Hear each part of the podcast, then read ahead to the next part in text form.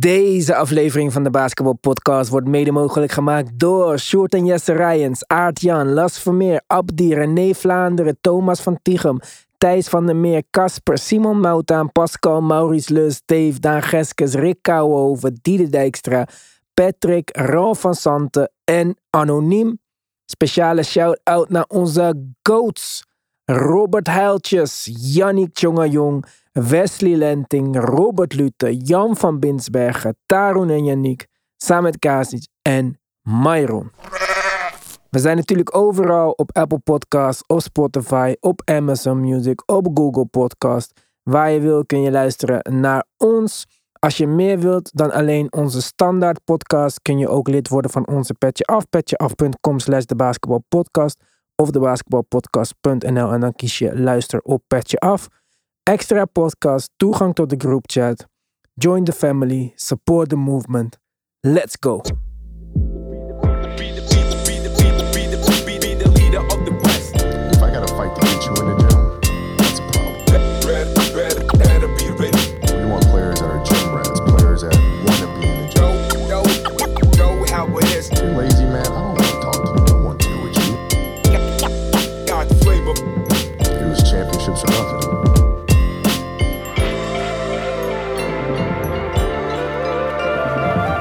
Ja, Tim. Ik, eh, ik heb een nieuwe MVP, nummer 1, op mijn ladder. Mijn persoonlijke ladder. Oh, vertel. Ja, dat zag je niet aankomen. Ik ga zo Nee. meteen eh, bekendmaken wie het is en waarom. Maar eh, allereerst, ik ben het zat. Ik vind ze alle drie goed. Ze zijn alle drie goede spelers. Twee verdienen die award. Het was voor mij ook iets het hele jaar. Ondanks dat hij de laatste paar wedstrijden weer aan-aan is. Heeft hij misschien een wat mindere periode gehad. Dat heeft de narrative misschien wat de andere kant op gepusht. Ik denk dat Giannis nog steeds een verdienende winnaar zou zijn. Maar ik wil dat de award naar Joel Embiid gaat. Naar En- Joel Embiid. Ja, nu snap je niet waarom natuurlijk. Want deze man verliest nog wedstrijden hier en daar ook. Ja. Maar ik ga je vertellen, ik, ik ben het zo zat. En mijn hoogtepunt van zat zijn kwam de wedstrijd die ze verloren van de Golden State Warriors. Die, die thuis trouwens gewoon echte Warriors zijn. On the road zijn ze, weet ik niet. Maar thuis zijn het de Warriors. Ja. Eh, een wedstrijd waar ik naar uitkeek. Want zoals ik al zei, de Warriors Warriors tegen de Sixers. Oost-West, mogelijke finals matchup. Wie zou het zeggen? Maar dan aan het einde van de wedstrijd, in een verloren game, zie ik Joel Embiid lachen. Dat irriteert mij sowieso. Het irriteert mij helemaal dat in deze era spelers met elkaar staan te lachen en te dabben aan het eind van de wedstrijd. Fuck die shit, vriend. Geen vrienden op een ander team. maar dan zegt hij tegen Draymond, weet je waarom ik zo hard speelde? Je zei dat Jokic de moeilijkste verdediger speler in de competitie is. En ik vatte dat persoonlijk op. Ja. 46 Zie je. punten. Maar het is een fucking loss, vriend. Hij wil aan de hele wereld bewijzen dat hij beter is dan Jokic. En dat vind ik oké. Is wel interessant hoe openbaar je dat doet. Maar het gaat om winnen. Ik vind het ook grappig trouwens dat Jokic echt niet boeit. Ze vroegen hem, hij zegt ik ben hier niet meer mee bezig. Hij wint ondertussen gewoon lekker thuis van de Bucks. Maar geef die award aan Embiid. Hij wil hem graag.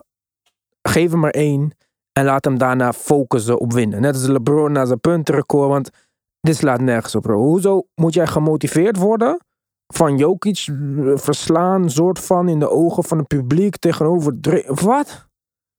Je moet de hele. De enige motivatie die hij moet hebben is om een ring te pakken met James Harden, PJ Tucker, DeAnthony Melton, Tyrese Maxey, Tobias Harris. Hele team vol met gunners. Ja, wat een motivatie om te laten zien dat je de. En je hebt verloren. Hoe kan je laten zien dat je de beste bent door te verliezen? Maar hij is blij na de wedstrijd, want hij heeft laten zien, toch? 46 punten. Ja. Ja, iets te veel persoonlijk, eh, persoonlijks bezig. Terwijl je misschien mag hopen en verwachten dat hij eh, zeker met dit team en in deze fase van het seizoen iets meer zijn eh, ogen op het kampioenschap heeft, heeft gericht. In plaats van persoonlijke vetes uitvechten. Ik zeg dit altijd. ja. Ik zeg het de hele tijd. Dit is gewoon waar hij mee bezig is. Hij is constant met dat soort shit bezig, zeg maar. Ja, het was van hem bekend. En, maar ja, ja, ik, ik had stiekem verwacht en gehoopt dat dat nu wel een beetje uit zicht raakt. Omdat je bezig bent met belangrijkere zaken. eh, nu het zo dichtbij komt. Maar ja, blijkbaar eh, toch helaas nog niet. Ja, dus geef hem die award. Ja, dan zijn we er vanaf. En dan zijn we klaar hiermee. Dan hebben ze Ja. er allemaal eentje. Nou, perfect, prima. Is ook helemaal niet erg. Niet alsof hij een bam is of zo. Maar geef hem alsjeblieft. Zodat ik dit nooit meer hoef mee te maken. Ja, ik, eh, ik, ik, snap wel een beetje wat je zegt. Want het MVP-debat is, is niet meer het leukste. En eh, inderdaad, Jokic heeft aangegeven dat hij, eh, dat hij wel een beetje uitgecheckt is uit, eh, uit dat debat. Ik denk stiekem dat hij dat altijd wel een beetje in de gaten heeft gehouden. En natuurlijk zou het leuke historie zijn. Maar inderdaad, het lijkt erop alsof Embiid degene is die hem simpelweg het, het, graagst wil. Voor wie het het meest betekent op dit moment. Jannes heeft natuurlijk al, heeft hem al, al een keer gewonnen. Dus eh, oké. Jannes eh, heeft de enige MVP die telt. De finals MVP. Finals MVP. Ja. Ja. ja. kan ik niet ontkennen. Ja. Ja. Ging trouwens wel eh, even onderuit tegen, tegen Jokic. Ja. En na die eerste helft, hè, 24 punten, 4 rebounds, 3 assists, 0 turnovers, 0 fouls, dacht ik, damn. Jannes is ook even aan aan om te laten zien, hè, die onderlinge matchup. Maar het boeit hem helemaal niet, joh. Deze mensen spelen daar helemaal niet voor. In de tweede helft scoorde hij nog maar 7 punten. Maar ja, hij was ook niet inefficiënt of zo. Werd geposterized, zoals jij al zei, in eh, jouw Tim Talk, staat op je cover ook door Jeff Green. Ja. Die, ik weet niet hoe het mogelijk is, even oud als wij, maar nog steeds eh, over mensen heen aan het springen. Erg hè? Ja, waarschijnlijk zijn wij wel de, de outliers en niet hij. Nou, ook natuurlijk, maar Ja, er zijn er niet veel die eh, gedurende zijn hoogtijdagen al niet laat staan. Dat hij in zijn nadagen van zijn carrière dat het gewoon nog steeds blijft doen. Nee, nee dat, Ja. dat is uitzonderlijk. en gewoon een nuttige rotatiespeler is. Ja, hè, ja want, zeker. eh, dat wordt vaak overs- overschat met hem. Of tenminste onderschat met hem. Hoe, hoe nuttig hij gewoon altijd op elk team eh, is, is gebleken wel. Ja. Ja, mooie move. En laten we ook niet onderschatten, speler waar wij het niet zo vaak hebben, over hebben gehad. En ik ook niet misschien. Tenminste, we zijn ook niet negatief over hem of zo. Maar Aaron Gordon is ook echt onwijs goed aan het spelen hoor. Ja. Want eh, dat je zo iemand kan hebben om in de strijd te gooien tegen Giannis als het aankomt op defense. Is wel echt een luxury. En dat die speler dan offensively ook nog eens een keertje gewoon dik aan het draaien is dit seizoen. Ook al was hij natuurlijk gisteren misschien niet eh, daar zoveel mee bezig.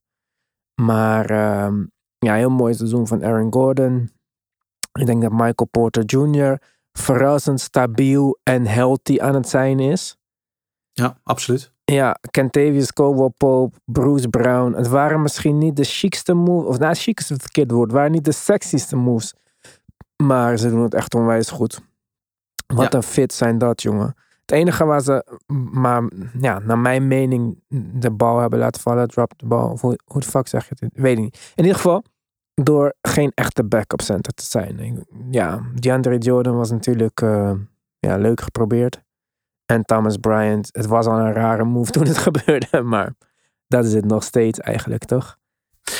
Ja, en wat mij betreft ook wel een van de grote vraagtekens nog. Ik vind bijvoorbeeld eh, Michael Porter een grote X-factor, maar echt nog een vraagteken van ja, wat gaat dit nou betekenen voor dit team in de playoffs? Hoe kunnen ze dat overeind houden?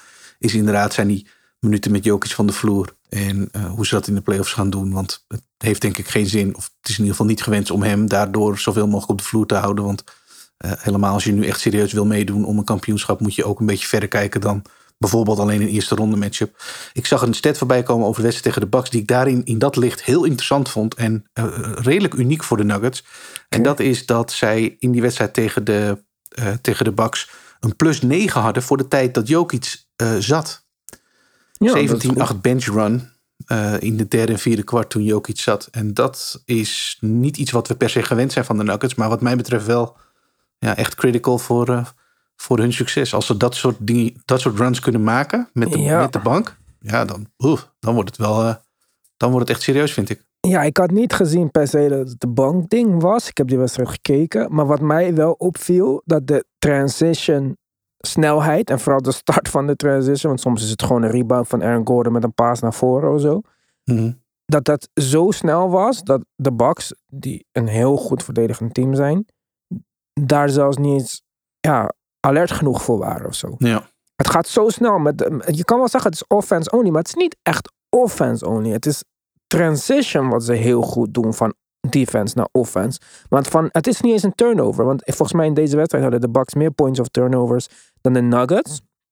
Maar de Nuggets zijn gewoon veel sneller in het pak van een rebound en een easy basket creator. Zo. Zij hebben bijna een soort van aparte categorie voor hele snelle transitions van in plaats van points of turnovers, points of rebounds of zo. Snap je wat ik bedoel? Ja, ik snap het wel. Ja. Ja. En, en Jokic is daar ook een groot onderdeel van. Ze hebben, hij heeft inderdaad altijd het vermogen om als hij een rebound pakt, zo snel naar voren te kijken en te kijken wat daar de situatie is. En dat niet alleen, ook te kunnen vertalen in de bal daar krijgen. Omdat hij natuurlijk onder andere zo goed is met één arm, kan hij het zo snel vertalen naar nou ja, de bal aan de andere kant van de vloer Ja. krijgen. En ja, dat is gebleken hoe vaak dat wel, wel geen wapen is geweest. Want eh, ja, dat doet Denver echt heel goed, vind ik. Ja, je ziet ook het rubs af een beetje op Aaron Gordon. En eh, ik denk ook als je kijkt naar Jokic, weet je, hij heeft dit seizoen twee punten minder volgens mij dan vorig jaar. Dus dat is eigenlijk een low voor hem van de laatste drie jaar. Maar dat komt niet omdat hij minder wil scoren of zo. Hij scoort gewoon minder. Hij doet het 5% efficiënter dan de rest eh, van zijn carrière. Ja. En dat komt gewoon omdat hij andere spelers om hem heen vertrouwt. Waar je ziet dat bij andere, sommige andere starspelers, niet allemaal natuurlijk, ze alleen maar meer en meer en meer zelf proberen te doen. Zie je dat bij ook is eigenlijk het omgekeerde gebeurt. Het vertrouwen geeft hij aan zijn teamgenoten. Die maken het waar. En voor hem is het gewoon oké om minder punten te averagen. Als het team maar beter is. We staan Ja. eerst in de NBA. Absoluut waar. En dat is eh, wat mij betreft de formule voor eventueel succes van de Nuggets. Want we zagen juist in het verleden dat, eh, dat je wel helemaal los kan gaan qua punten als Jokic zijnde. Maar dat, ja, je zal een team om je heen moeten hebben. En hij heeft nu inderdaad een, een beter team dan, dan we misschien wel ooit rondom hem hebben gezien. Ja, hetzelfde team, maar ze zijn fit. Ja, nou ja, dat maakt een hele hoop verschil. Ja. Eh, Ze kunnen op papier onderdeel van je team zijn, maar als ze niet met je samenspelen, dan eh, zien we een Nuggets team de afgelopen jaren dat niet te vergelijken is met het team wat we nu zien. En een Aaron Gordon eh, is daarin een heel belangrijke eh, aanwinst. Je hebt het net al over de aanwinsten gehad, dus ik vind Ja. het wel degelijk een, ja, een, een bijna nieuw team, Nuggets team ogen. Maar inderdaad, met twee spelers die, die al jaren op dit team spelen, maar eh, gewoon lange tijd afwezig zijn geweest. Dus ja, het is... het, het ziet er, als het goed draait bij de Nuggets, ziet het er ook echt goed uit. Ja. Ja, ik ben nog steeds benieuwd naar Jamal Murray. In principe, het laatste wat ik van hem heb gezien in de playoffs, was hij natuurlijk wel aan. Ja. Dus dat geeft me een klein beetje hoop dat hij in ieder geval niet minder wordt in de playoffs. Maar ja, ik vind hem nog steeds erg inconsistent. En Ja, hij is up en down. ja, Dit, dit stoort mij enorm. Ik heb dit al jaren geleden tegen Boyan gezegd. Die, die geloofde wel in hem. Dus ik ben echt heel erg benieuwd hoe dat in deze playoff run gaat. Zonder hen heeft Jokic natuurlijk de, ehm, wat is het, conference finals of halve finale gehaald? Nee, conference finals De toch? finals, ja. Ja, dus ja, je zou zeggen dat eigenlijk een teleurstelling is als ze niet de conference finals halen. Helemaal omdat ze nu ook eerst staan in home court advantage Ja, hebben. dat zou ik ook wel willen zeggen. Ja, ik Ja. denk alles, alles daaronder is, is, valt tegen. Ja, Precies. En als er iemand home court advantage heeft, is het Denver wel met die hoogte van waar Ja. ze liggen. Dus ja, alles onder de conference finals is, is echt een dikke teleurstelling. ja helemaal mee eens. Ja. Ja. Ja. Goed, het laatste over deze MVP-race. Want eh, er is één speler in de NBA die in de top 5 is in punten en in de top 5 in rebounds. Top 5 in punten en top 5 in rebounds. Yes, één speler. Zou Ja, je dat vinden dat zo'n speler, zeg maar, ja, toch een beetje misschien, ehm, ja, ook in die MVP-conversation hoort? En ik heb het over totals, hè? Oh, over totals. Eh, oh, dat vind ik altijd zo moeilijk te vertalen. Eh, ik wilde namelijk zeggen Joel Embiid, maar dat zal wel niet dan. Nee, Eh, het is er maar eentje. Het is niet Joel Embiid. punten en rebounds. Nou, kom maar op. Ik heb echt geen idee. Julius Randle. Oh. ja, dan, dan kloppen die totals. Dat, dat eh, wordt ineens ook heel logisch, ja. Ja, echt, hè? Ja, die speelt gewoon heel veel minuten en heel veel wedstrijden. Alle wedstrijden gestart dit seizoen. Kijk, eh, hij is een bitch, maar dat is wel iets wat ik eh, het be- bewonderingswaardig vind. Maar hij is ook echt wel een, eh, een niet zo blessuregevoelige speler. Hij is been Nee. natuurlijk gebroken in de eerste wedstrijd van zijn carrière, maar Ja. ja, dat was het ook wel een beetje. Ja, klopt. Hij is, dat heeft hij wel mee. En dat is inderdaad zeker. Het is de afgelopen weken vaak voorbij gekomen als onderwerp. Zeker geen vanzelfsprekendheid. Dus het feit dat hij. We hebben, een aantal voorbeelden van spelers die, die er altijd zijn, die alle wedstrijden spelen. En ja, dat groepje is niet zo groot en dat heeft een reden. Dus ik vind wel dat inderdaad, eh, dat mogen we best even benoemen. Dat is bewonderenswaardig, absoluut. Ja. hey, ik luister je Tim Talk net, want ik heb hem eh, net geüpload. En je had het over Luca. En waar iedereen het eigenlijk ook over heeft de afgelopen dagen. Dat Luca heeft gezegd van er speelt meer buiten basketbal om. Waar ik mee deel op dit moment. Mhm. Oké, dat zegt iedereen tegenwoordig. En soms vind ik het een beetje een easy out. Maar iedereen doet alsof ze niet weten wat er aan de hand is. Maar ik denk dat ik helemaal weet wat er aan de hand is. Vertel. Nou, hij komt net uit een hele intense battle, legal battle, rechtszaak met zijn eigen moeder. Ja. Kijk, ik weet niet hoe jij met je moeder bent, maar als ik gewoon in de rechtszaal sta tegenover mijn moeder en wat ook nog gaat om geld, over een trademark, iets over mijn eigen naam, ja, dat zou mij wel wat doen. Dus Ja. en dat is in december nog maar net afgelopen. En het ging over zijn Luka Doncic 7. Nou ja, oké. Wat een mooie eh, trademark. Maar ja, kijk, je kan mij niet zeggen dat dat je in de koude kleren gaat zitten. En als je daar nog bij optelt dat het gewoon een jonge man is die nog, hè, eh, jonge mensen, eh, die, die zijn nog niet ehm, ja, volledig klaar met het worden van een echte man, man. Toch? Ja, dit is, eh, het is niet, eh, ik, zeg, ik zeg niet dat ik nu een man, man ben omdat ik 36 ben of zo. Iedereen leeft en groeit. Maar hij is jong, jong. En tel dat op bij het feit dat hij zijn beste vrienden die hij had in het team is kwijtgeraakt. Eh, denk aan een Boban. Zelfs Dennis Smith Jr., waar hij close mee was. Dorian Mhm. Finney-Smith. Jalen Brunson natuurlijk. Zijn eh, Slovenia National Team head coach. Kokoskov was vorig jaar de assistant bij Dallas. Zijn allemaal weg. Rechtszaak met zijn moeder. Ik snap het wel hoor. Is dat niet genoeg persoonlijke redenen? Nee, dat, eh, daar heb je gelijk in. Dat, eh, en het zal ongetwijfeld meespelen. De reden dat ik inderdaad niet per se aan die rechtszaak heb gedacht als een directe aanleiding hiervoor, is wel dat ik ja, meekreeg, destijds in ieder geval, dat dat voor een groot deel zakelijk was. En dat dat niet per se betekende dat, dat die twee op, eh, op het oorlogspad waren, zeg maar, met elkaar. Maar hoezo? Als mijn Ja, natuurlijk heeft het wel mijn- effect. Ja, het klinkt een beetje raar als ik dit zeg. En, en je zou kunnen zeggen, eh, hoe zou dat niet kunnen? Nou, ik zeg ook niet dat het niet zo is, maar eh, ik heb niet begrepen dat dit eh, een, eh, een relatie is die, eh, die nou ja, waarbij elkaar naar het leven staat, zeg maar. Je bent, je bent wel moeder en zoon.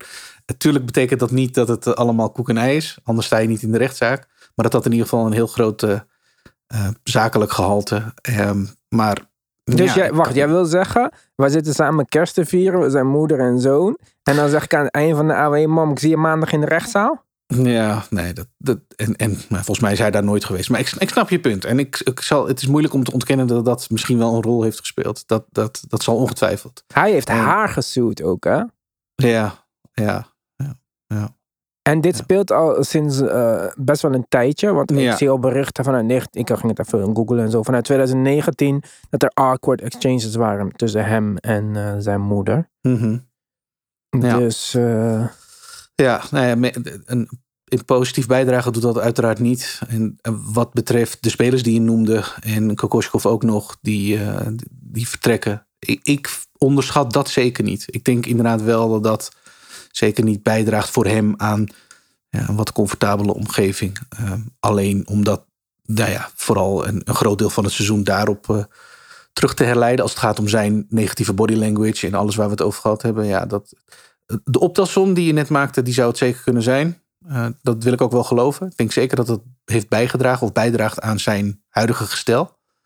Uh, maar ik, ja, ik krijg het idee of het vermoeden dat er, dat er meer speelt. Uh, misschien wel iets actueels. Of, of, of uh, hij deed voorkomen alsof er inderdaad echt iets tastbaars was. Wat er blijkbaar niet goed gaat of aan de hand is. Of, ja, ik, nou, als, misschien is een relatie. Je weet het niet. Je weet het niet. Maar als mijn moeder niet mijn rechten terug wil geven, die ik nog aan haar heb gegeven en nog heb teruggevraagd, netjes gewoon normaal. Ja. Het lijkt me ook niet als je een miljoen hebt dat je niet voor je moeder zorgt. Ik weet niet of hij een huis hebt gekocht of zo. Vaak zien we niet dat dingen dat ze een huis geven aan hun moeder Ja. of een auto, whatever. En trouwens, deze moeder is al getrouwd geweest met een basketbalspeler. Dus ik weet niet hoeveel geld hij nog nodig hebt. En volgens mij was ze zelf ook een succesvol model en presentatrice. Maar ja, als je, als je een rechtszaak hebt om je, om je kind met geld. Ik weet niet of dit ooit uit te praten is. Dit zou altijd mij dwars blijven zitten. Niet omdat ik niet wil vergeven, maar omdat ik gewoon. Dat is niet wat ik zoek in een moeder, zeg maar. Nee, helemaal met je eens. Uh, dat staat er niet mooi op. En dat gaat zeker niet bijdragen aan uh, nou ja, een goed gevoel. Ik denk dat uh, de, als je 23 bent, is het is het eh, dat belangrijk dat, je, dat die relatie enigszins oké is. En nou, In een nieuw land, superstar. Je moet ook Ja. je hoofd straight houden. Kijk naar Ja Morant. We geven allemaal kritiek aan zijn vader en zo. Weet je wel, die is erbij. Nou, dan mogen Luca zijn moeder ook een beetje kritiek hebben misschien. Ja, eh, dat het, tot, dat, tot een rechtszaak moet komen is natuurlijk, staat er niet mooi op, mogen duidelijk zijn. Dat is iets wat je wat mij betreft in een relatie moeder-zoon altijd moet, moet zien te voorkomen. En dat het blijkbaar zover komt, dat, eh, ja, dat geeft in ieder geval geen goede signalen af. Ik weet niet wat de huidige relatie tussen, tussen die twee is, als het gaat om ja, hoe je dat het beste kan eh, karakteriseren. Maar ja, het zal zeker niet bijdragen aan, zijn, eh, aan, aan een goed gestel. En ja, daarvan zien we nu wel eh, Ja. waar, dat, waar dat toe kan leiden. Ja. Ik denk dat Mark Cuban eh, veel bekende vrienden heeft. Misschien is Dr. Phil daar één van en kan die even hulp inschakelen. Maar genoeg over dat soort dingen vandaag. Als mens vind ik het natuurlijk vervelend. Voor Luca, als jouw vriend, vind ik het vervelend voor jou dat jouw team zo slecht gaat. Maar als niks, niks fan. Dallas in de 11th seat. Ja, Niks hebben hun pick. Top 10 protected. ja. Kan niet beter natuurlijk. Nee, dat 11 dacht is ik het al hoogste wat wij Ja. kunnen halen. Dus, ja, dat eh, dacht ik al, ja. dus, Ja, ja, dat snap ik wel. We hebben nog een kleine kans om in de loterie te komen. Hè? Dus, eh, Tuurlijk, tuurlijk. Anderhalf procent kan zelfs op de number one pick. maar ja, ja, dus eh, de, juich niet te vroeg, maar ik snap dat je vooraan staat nu. Ja. Ook geen man overboord. Als hij dit jaar niet naar de Knicks Ja. gaat, dan is hij top 10 protected in 2024. En Ja. het worden twee seconds in 2025. Maar Ja. ik denk toch wel dat we hem dit jaar gaan krijgen. Ehm, ja, ik hoop het ook wel. Het is voor Dallas voor de toekomst wel wat gunstiger voor wat betreft eh, andere draftpicks die ze dan eh, kunnen gaan gebruiken. Want dat, het feit dat deze niet conveet, dat houdt dat op. Dan ja. mag je bepaalde jaren nog niet gebruiken. En dat gaat natuurlijk eh, pas wel weer door als jullie daadwerkelijk die pick gaan Ja, krijgen. dus ik, ik zou ook zeker nog een trade gaan maken als ik Dallas was. Dat jullie hebben echt de beste geschiedenis in traden voor spelers. Helemaal als Kyrie van de zomer weggaat. En Porzingis was ook zo lekker gegaan. En, Ja, nee, ja, en dat klopt. En dan kom je in, eh, in het hoofdstuk Capspace. Nou, dat is eh, Capspace en Dallas. Dat is, eh, dat, als je daar de geschiedenis van opzoekt, dat is helemaal een feest. Dus eh, ja, dit, eh, dit, dit ziet er wel goed uit. Ik heb de oplossing wel. Als Luca toch sad is, als hij Jalen Brunson mist en jij wil die pick liever houden, dan eh sturen we Luca toch lekker naar New York. Reunited met Jalen Brunson. Hè? In de buurt van Dorian Finney-Smith in eh, Brooklyn. Ja, dat ook, ja. Gezelligheid. Hallo. New York past ook goed bij Luca. Luca is een is young boy, is fly. Ja, dat zeg je altijd. Ja, en ergens is het ook wel zo. Maar eh, ik weet niet of hij zo'n eh, zo'n show... Ja, misschien ook wel. Ik wou zeggen dat of hij zo'n showboat is... als dat jij hem af en toe port- portretteert. Maar ja, ik denk dat hij dat inderdaad wel een klein beetje inschreef. Dus dat, dat kan ik niet ontkennen, dat is waar. Ja, en ook, ik begin me een beetje af te vragen hoe het gaat in Dallas. Ik ben natuurlijk niet een Dallas-fan zoals jij. Ik bekijk het ook van de andere kant. Ik bekijk het meer als buitenstaander. En dan denk ik wel van, kijk, je had Brunson die je makkelijk kon verlengen. Je had Porzingis in-house, die om persoonlijke redenen het niet leuk vond daar. En ze gaan weg bij jouw team en ze zijn allebei All-Star-achtig bezig. Want zowel Brunson als Porzingis hebben de beste seizoen uit hun carrière. En dat komt wel in het seizoen nadat ze bij Dallas vertrokken zijn. Ja. Dus dat zou ik wel een beetje zorgwekkend vinden. Maar eh, ja, het is wat het is. En ik weet ook niet trouwens of hij naar New York kan komen. Want jij stuurde mij een bericht. En er was een artikel uit, eh, wat was het? Nederlandse krant, toch? NRC, NRC, Handelsblad. Ja, vet gek. Want je zou toch denken dat met alle NBA-media die Ja. wij volgen, dat we daar wel zouden zien staan. Maar dat New York misschien zijn stadion kwijtraakt, omdat de gemeente een vergunning moet afgeven. En de vergunning die ze in 2013 af hebben gegeven, afloopt in 2023. En daardoor de capacity van het stadion misschien verminderd moet worden naar 2.500 mensen. Wat natuurlijk niet realistisch is voor de Knicks of voor de Rangers. Ja. En dat eh, James Dolan gewoon eh, ja, niet toegeeft. En eh, dit pusht tot de limit. Dat kan twee gevolgen hebben. Of ze kunnen zeggen tegen hem: Nou, we verlengen jouw vergunning met twee of drie jaar korte termijn. En je moet nog steeds op zoek gaan. Gaat hij weer niet doen. Dan is er niks aan de hand. Zien we ze volgend jaar in Madison Square Garden. Of de City eh, of New York, de State of New York en de nationale overheid moeten de hoofdprijs betalen en moeten Dolan betalen om zijn stadion te verplaatsen. Wat hij maar al te graag zou willen doen, als we de geruchten moeten geloven. Want een Ja, nieuw klopt. luxe stadion, ja, dat is natuurlijk niet eh, mis. En dit is trouwens ook al de tweede Madison Square Garden. Dus het boeit ook niet zoveel dat hij nou zegt van... oh, legendarische shit wat we gaan slopen of zo. En ehm, Ja, hij, ehm, hij, hij blijft gewoon rustig wachten, denk ik, tot hij de maximum eh, amount of money daarvoor krijgt. En dan bouwt hij een super dik, nog nieuw, groter stadion. Want het is niet het enige wat ze daar doen, is basketballen. Want ze geven daar concerten, hè, de bekende Black, eh, Black, wat was het, Black Album, Black Tour, iets met Jay-Z. Toen was daar eh, Kevin Mhm. Hart treedt op in Madison Square Garden. Ja, Dus, Most famous arena in the world. Ja. Niet zonder reden. Dus eh, als we dat gratis op kosten van de staat kunnen upgraden, terwijl ik al biljonair ben. Ja. Ik denk dat ze een beetje hebben onderschat met wie ze te maken hebben. Als je wil weten, voor de mensen die niet weten wie James Dolan is, denk gewoon aan Donald Trump, maar dan met beter haar. Want dat is ongeveer hoe hij zaken doet. Hij is gewoon gek. En eh, voor de Knicks is dat niet zo erg. Als Knicks fan. Veel mensen hebben kritiek op hem. En we hebben natuurlijk al die dingen gezien over spelers. Die, dat boeit me allemaal niks. Ik als Knicks fan ben blij dat wij een eigenaar hebben. Die bereid is om luxury tax te betalen. Om zeven coaches tegelijk te betalen en te ontslaan. Altijd om gekke trades te maken. Je bent als Knicks fan in ieder geval nooit... Het is niet saai of zo. Ik heb liever James Dolan dan Michael Jordan. Ja, nee, snap ik. Eh, eh, absoluut. Sensatie eh, bijna gegarandeerd. En, dit is ook weer zo'n voorbeeld inderdaad. Ja, dit, dit zou serieuze gevolgen kunnen hebben... waar het niet dat James Dolan het zo omdraait... dat hij eh, nou ja, de hele boel onder controle houdt... in, zijn- in, in zijn, ja, Ja, maar hij in zijn kan. macht heeft. Ja, maar dat, ik vind dat dus, zeg maar, als jij een positie bereikt hebt dat jij dat kan doen, dan moet je niet raar opkijken als mensen dat doen. En ook om dat te bereiken, kan je niet zoals mij zijn. Denk ik kan nooit bereiken wat James Dolan bereikt. Want ik Mhm. zou ergens onderweg zeggen, ah fuck it joh, laten we allebei 50-50 doen. Dat, snap je? Ja, Maar dat doet Ja. hij niet. En dat is de reden waarom hij dit is. En waarom Trump Trump is. En waarom Cuban Cuban, al deze mensen. Ja, ze zijn hartstikke gehyped. En dat heeft hem gebracht tot waar hij nu is. Want Madison Square Garden is ooit door hem of door zijn familie, ik weet niet eens hoe dat exact, maar volgens mij is het familie geweest, overgenomen in een tijd dat het eh, in New York heel slecht ging. En ze waren wel lang blij dat er een investeerder was in zo'n eh, in zo'n locatie. Nou ja, en het, MSG is geworden wat MSG is. Het is een, een, een voor sommigen legendarische locatie. Netwerk is het. Het is meer dan alleen die locatie. Daaromheen is alles gebouwd, zeg maar. Ja, Het netwerk, de eigenaarschap van de beide teams, de Knicks en de Rangers en de Liberty volgens mij. Dus eh, ja. Ja, en dan nu, ja, dan nu gaan de belangen een beetje conflicteren. Want da- daaronder, ik ben er wel eens geweest, het inderdaad wel een bijzonder zicht. ligt een heel groot eh, metro slash treinstation. En ja, daar wil de gemeente wat aan gaan doen. Ja, dat kunnen ze niet zo makkelijk doen. En daarom willen ze eigenlijk al langer dat de niks verdwijnen uit Madison Square Garden. En, en verhuizen naar een andere plek in Manhattan. En ja, Dolan zegt alles leuk en wel. Het is niet dat ik hier niet weg wil, maar dan, eh, ik ga er geen cent aan betalen. en, en dat is natuurlijk, eh, ja, dat wordt een ander verhaal. Want dan moet New York wel heel, heel, voor heel veel geld bijspringen.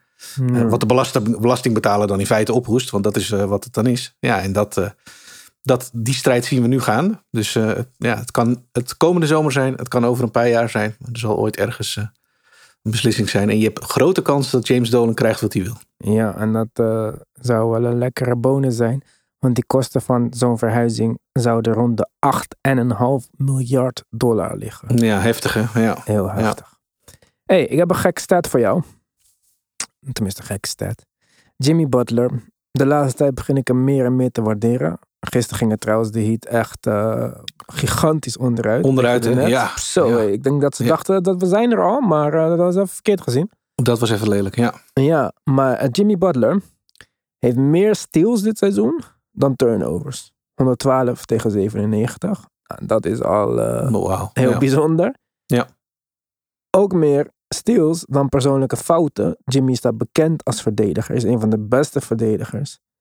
Maar hebben, heeft maar 75 persoonlijke fouten gemaakt. Goh. En dat is wel eh, ziek. En kijk, wij, wij hebben het vaak over stats. En dan zetten we alle positieve stats op een rijtje. En dat is ook niet gek. Hè? Wij zijn niet de enige, dat doet iedereen. En dit is ook een beetje de stat era. Maar dit soort dingen worden niet altijd meegenomen. En er is ook niet echt per se een stat voor hoe niet fout iemand het doet, zeg maar. Soms zijn het niet alleen de dingen die iemand goed doet. Soms zijn het ook de dingen die iemand niet fout doet. En ik denk dat Jimmy echt een van de beste niet fout doen spelers is. Ja.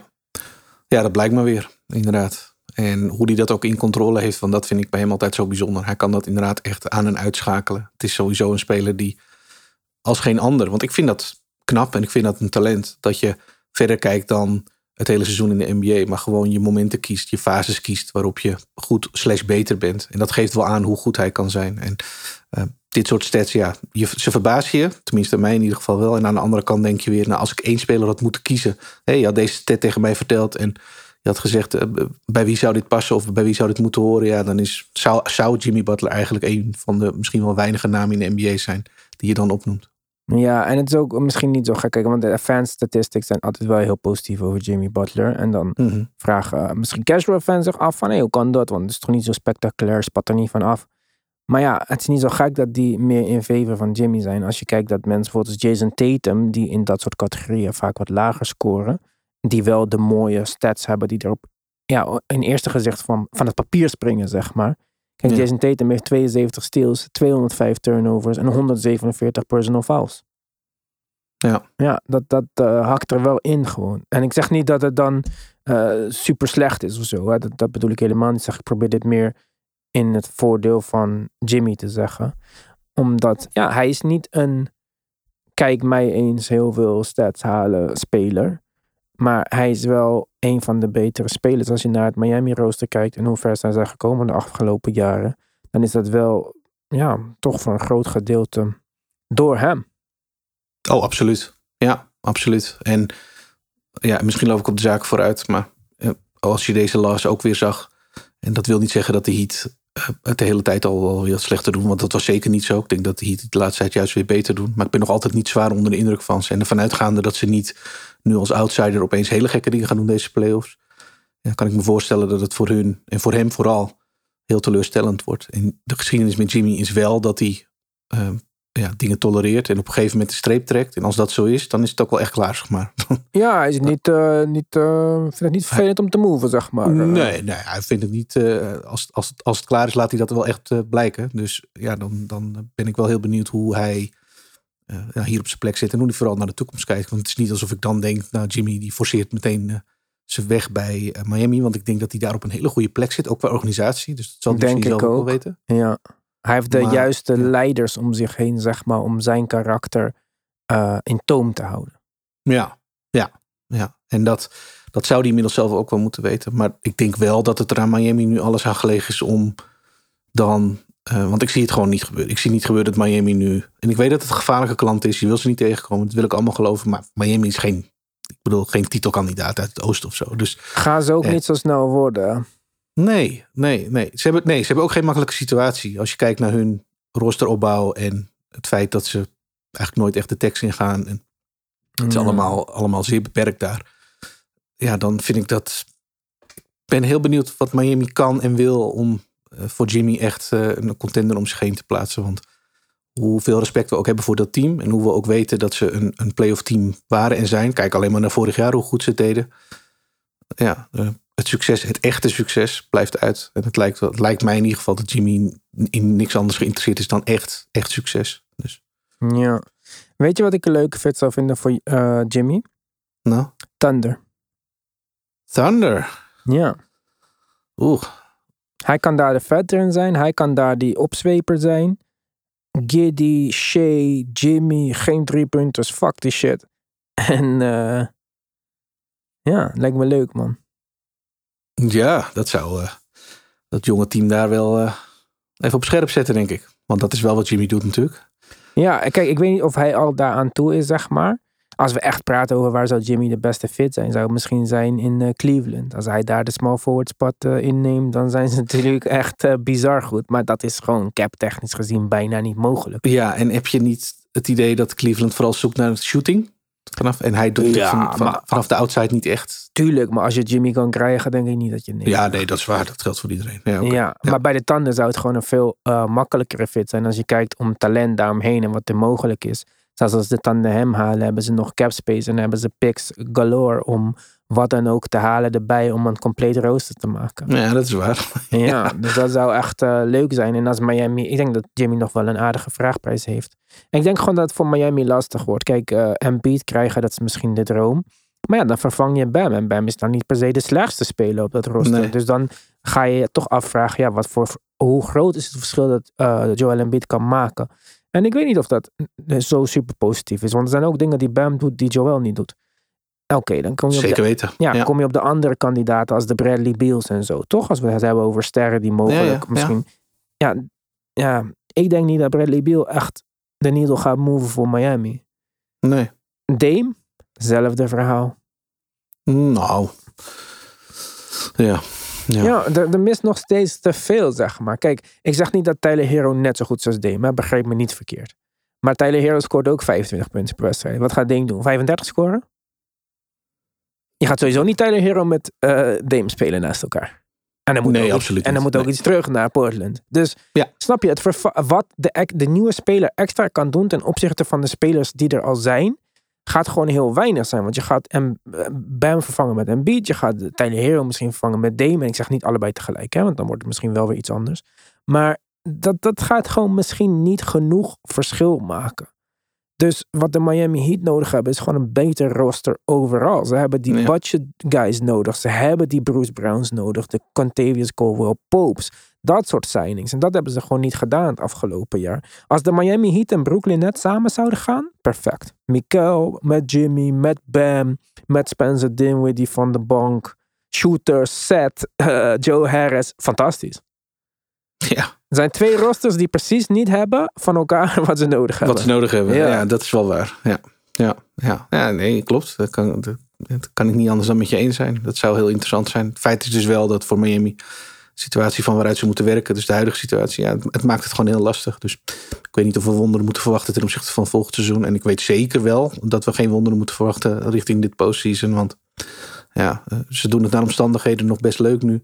En dat wil ik allemaal best aannemen. Maar eh, ja, zij zouden moeten spelen voor ultiem succes. En dat doen ze echt niet, hoe positief je ook over ze bent. Dus ja, ik weet niet. Ik, eh, ik, ik hou er een schuin oog op komende zomer.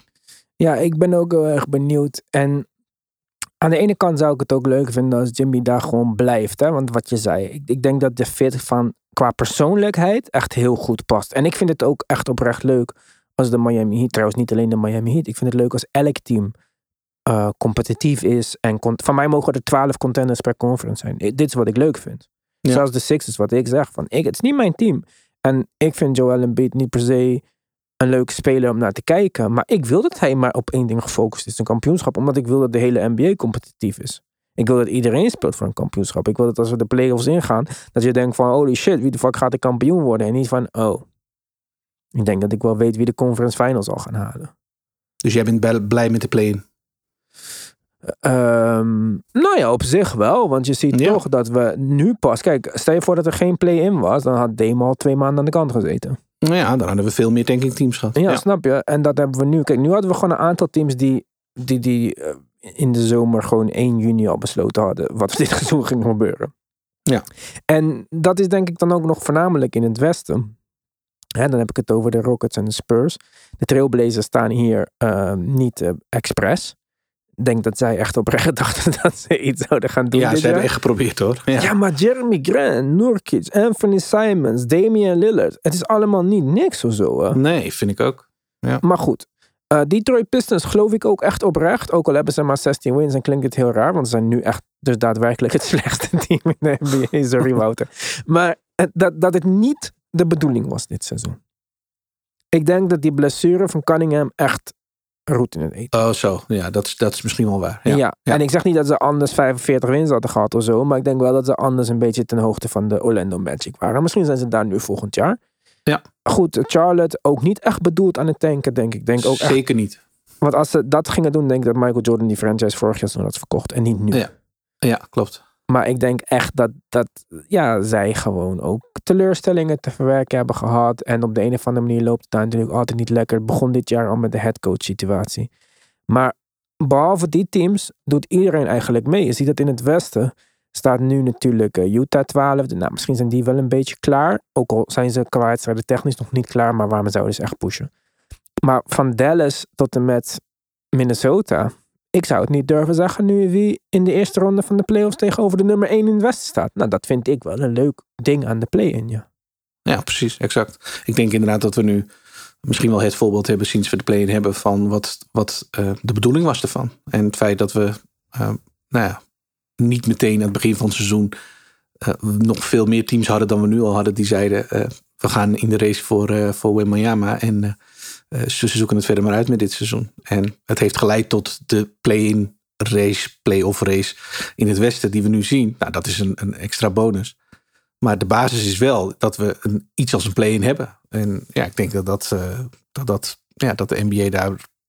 En ik had mijn twijfels in eerste instantie. Maar, ik ook. Ja, ja, maar ik denk wel dat dit, dat dit bewijs nu, dit seizoen, uh, waar het toe kan leiden. En ik denk ook dat dit, dat dit is wat ze voor ogen hadden. Dus ja, wat dat betreft zijn we er, uh, zijn we er wel op vooruit gegaan.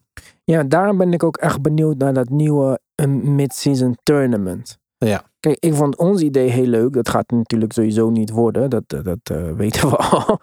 Maar ja, dat, dat vond ik wel een leuk idee. Drie keer drie. Of gewoon elk team stuurt zijn beste drie spelers. Of iets in die richting, weet je wel. Gewoon iets anders. Uh, ja.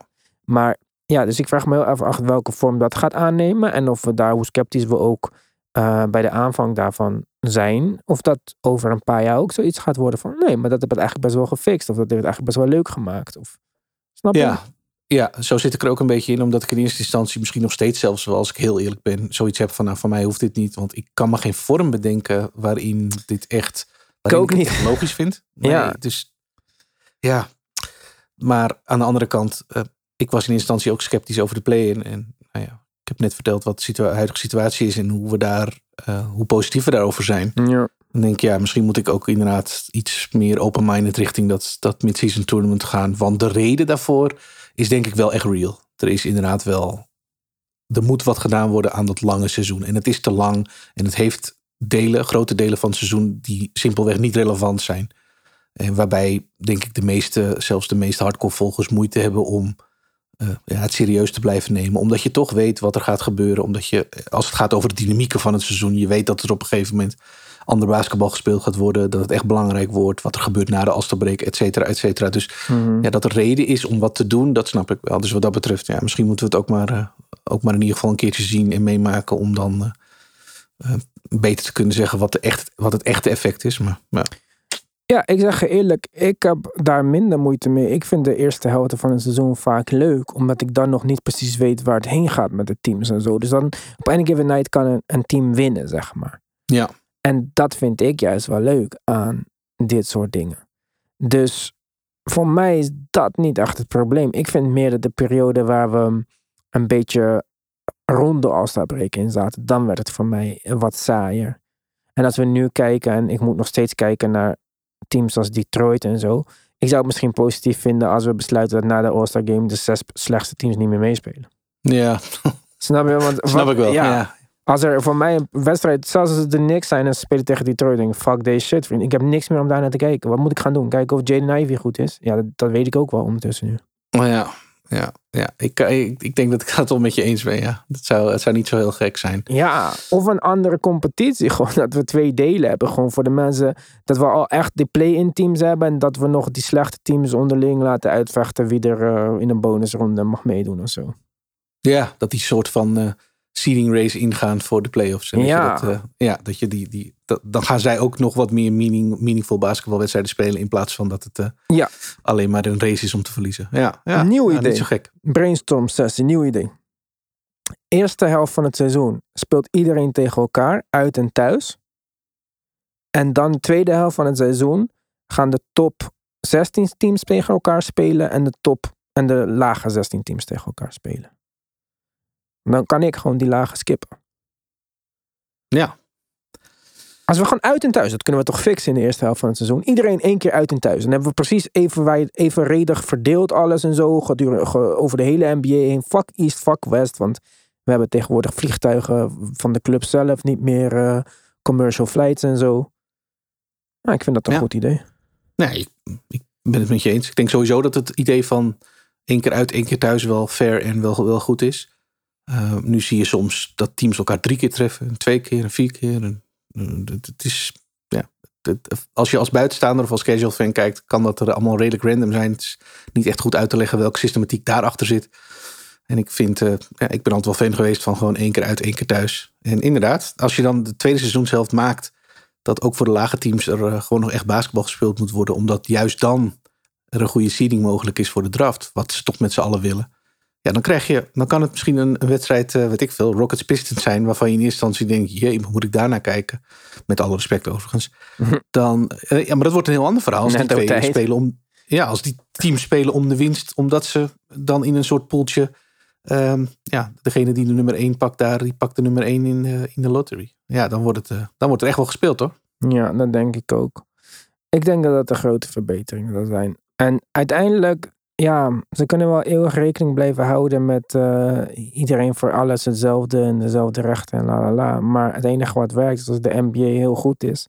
En zo kan de NBA populairder worden en uiteindelijk ook meer geld op gaan leveren. En dat is natuurlijk waar het uiteindelijk, uiteindelijk om draait. Hoeveel Ja, geld dit absoluut. oplevert. Ja. Dus eh, ik vind dat Adam Silver echt eh, goed aan zou doen om gewoon de basketbalpodcast te checken. Hij heeft natuurlijk ook het geld om een petje af abonnement te nemen. En eh, dat zou ik dan ook zeker doen als, hij, als ik hem was. Ehm, ja, Tim. De mensen moeten ons gaan checken op Petje Af. Hè? Want eh, we zijn weer bij het einde van deze uitzending. Zo is dat. Petjeaf.com slash de basketbalpodcast. Wij zien jullie daar. Anders zijn wij er donderdag weer. Tot ziens.